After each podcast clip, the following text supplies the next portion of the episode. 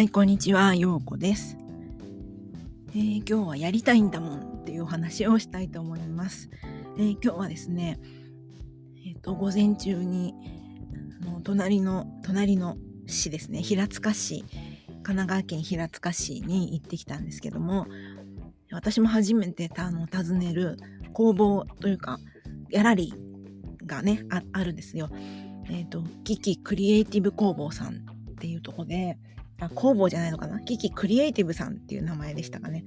で、あの、まあ、福祉施設で、えーそこで、まあ、アート活動をしている方がいらっしゃるっていうようなところなんですけど、えっ、と、たまたま今日はいろんなところの、その、アート工房、まあ、いわゆる施設の、えー方の作品を集めて、あの、まあ、展示してたんですね。で、それなんで知ったかっていうと、えっ、と、滋賀県の甲賀に山並工房っていう、まあ、その工房があるんですね。もともとそこも、えーその福祉施設なんですけど、作業所なんですけど、えーそういうところに通ってこられる方が、こう、なんか自分の活動としてアートを始めて、で、それぞれの、えーやりたいことを、えー作品にしていってっていう、そういう場所なんですけど、そこの所長さんっていうのがまたすごくてですね、本当にその方その方を大事にされて、あの、YouTube でインタビュー拝見したんですけど、本当にその山下さんっていう方素晴らしいなって私は思ってたんですね。で、えーたまたま今日その平塚の、えーキキクリエイティブさんにいらっしゃるっていうので、ちょっとお会いできなかったんですけど、私も行ってみようって思って行ってきました。で、まあその山下さんにはね、お会いできなかったんですけど、山並工房の、えー、と作品、そちらのアーティストの作品もありましたし、えっ、と、あと、まあ、いろんなところにあるんですね。日本の長野県だとか、えー福岡、埼玉、あと、まあ、東京とかね、まあ、いろんなところから、そのそれぞれの作家さんの作品を集めて展示してありました。で、まあ、その、どこの工房でどの作家さんがっていうのは、私いちいちあんまり覚えてないんですけど、すごくこう視覚的に印象残っていて、あのこう絵が絵絵をね私も描くんですけど色鉛筆で描いてると結構端っこまで塗るの大変なんですよ。でなんかこの空間をアクリル絵の具でバーってハケで塗ってしまったら、まあ、楽なのになと思うことあるんですね。それって表現っていうこととはまた別にもう全部塗るのしんどいみたいなあるんですけどもう彼らはそうじゃなくてね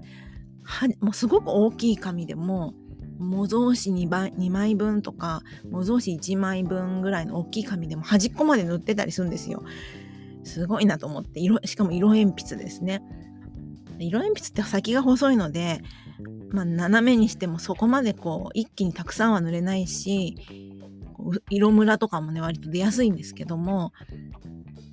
なんかそれをすごい綺麗にやっていてやっぱそういうのにとなんていうかな細かい作業をじっくり自分なりにこう突き詰めるみたいな、まあ、そういう特性がある方もいてそういうの向いてる方なんだろうなと思うんですけどあの、まあ、いかに私が楽をしようとしていたかっていうのを本当に感じましたねそれ見て。うんまあ、あとはいろんなこう毛糸を使った作品作ってる工房だとかいろんな特色があるんですけれどもう皆さんが作ってるの一つ一つから私が感じたのはだってやりたいんだもんっていうことなんですよ。だってこれ作りたいんだもんとかね。もう情熱情熱っていう以前のやりたいっていうこう熱いエネルギーっていうのかな。うんでなんかつい大人になるとねこれ売れるのかなとかこれ誰が見てくれるのかなとかなんか作ってもどうせお蔵入りになっちゃうんだろうなとか、そう、なんか打算的なこと考えて、やっぱやめとこうみたいな、こう、本当にやりたいことと、それをこう、社会的にどうするかみたいな、そういうところって考えてしまうんですけど、あんまりそこはもう彼らにはなくて、やりたいんだもんっていうので、ガーッとこう突き詰めてできるんですよね。そういう環境にあるっていうこともあるし、そういう特性があるっていうこともあるけれど、すごく私から見たら素晴らしいなって思いました。で藤沢にもあのそういうアート工房があってでそこの方がやってる、えっと、あれは自閉症の方の絵画展にも伺わせていただいたんですけどやっぱり本当にその時も感じたのと同じ気持ちを今日も感じてこう思った通りのことを作るんだっていうね。でもそれってすごくものづくりの人には大事なことだと思うし大人になっても別にその障害あるなしにかかわらずものを作ったりする人に表現するってことは人の顔色を伺うんじゃなくて自分がやりたいことをやる。自分が思ってることを表現する。っていう、まあ、そこが原点だと思うんですよね。だからすごくうん当たり前なようで本質をあの学ばせていただいたなっていう気がします。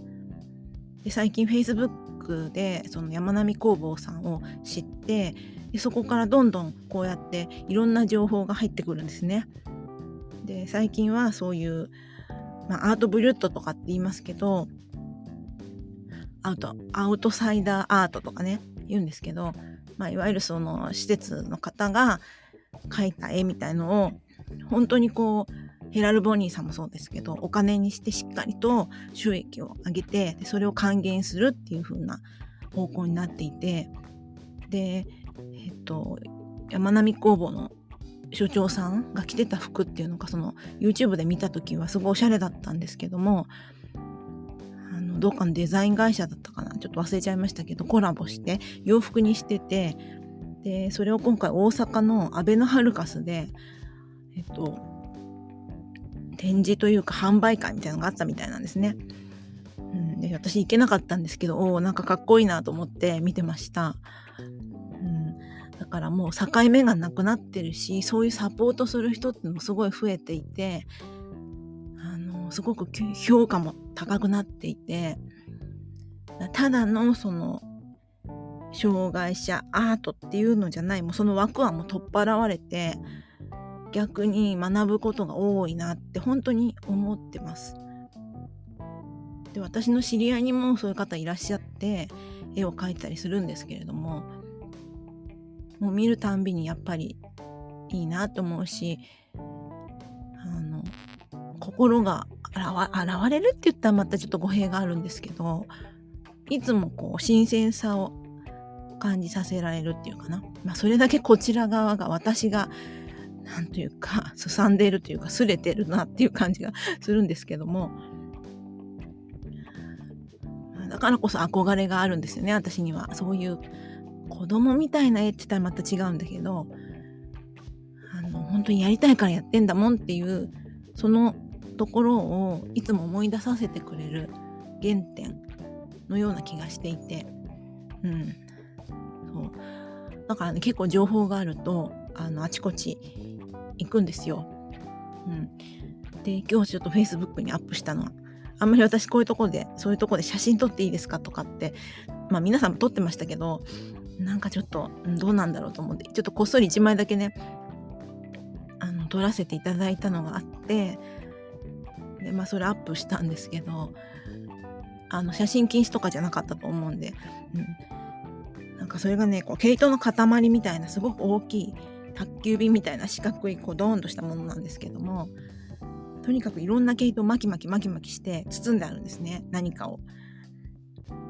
で一見なんかうわっと思ってなんだろうこれって感じなんですけどもすごいそれを作るっていうことがもうこれをやりたいんだと思ってそれをひたすら作るっていうのであなんか私も子供の頃こういうことしたなとかなんか夢中になるとこういうことをやりたくてやってたのとか思い出すんですよね。でまあその象徴として1枚ちょっと写真アップさせていただいたんですけどよかったらねあのまあつながってる方は Facebook で見ていただけたらと思うんですがそんなことで最近は。すごくうん私の絵を描くっていうことにもそういう影響があります。うん、逆にその彼らを見ると私は私だからあなたはあなただよって言われてるっていうねそういう感覚があって私の絵ってこれでいいのかなってふと思うこともあるんですけど彼らを見るとあいいんだいいんだ私は私のやり方でいいんだっていう風に逆に思わせてもらってあのすごいね力強く励ましてもらったなっていう気がしました。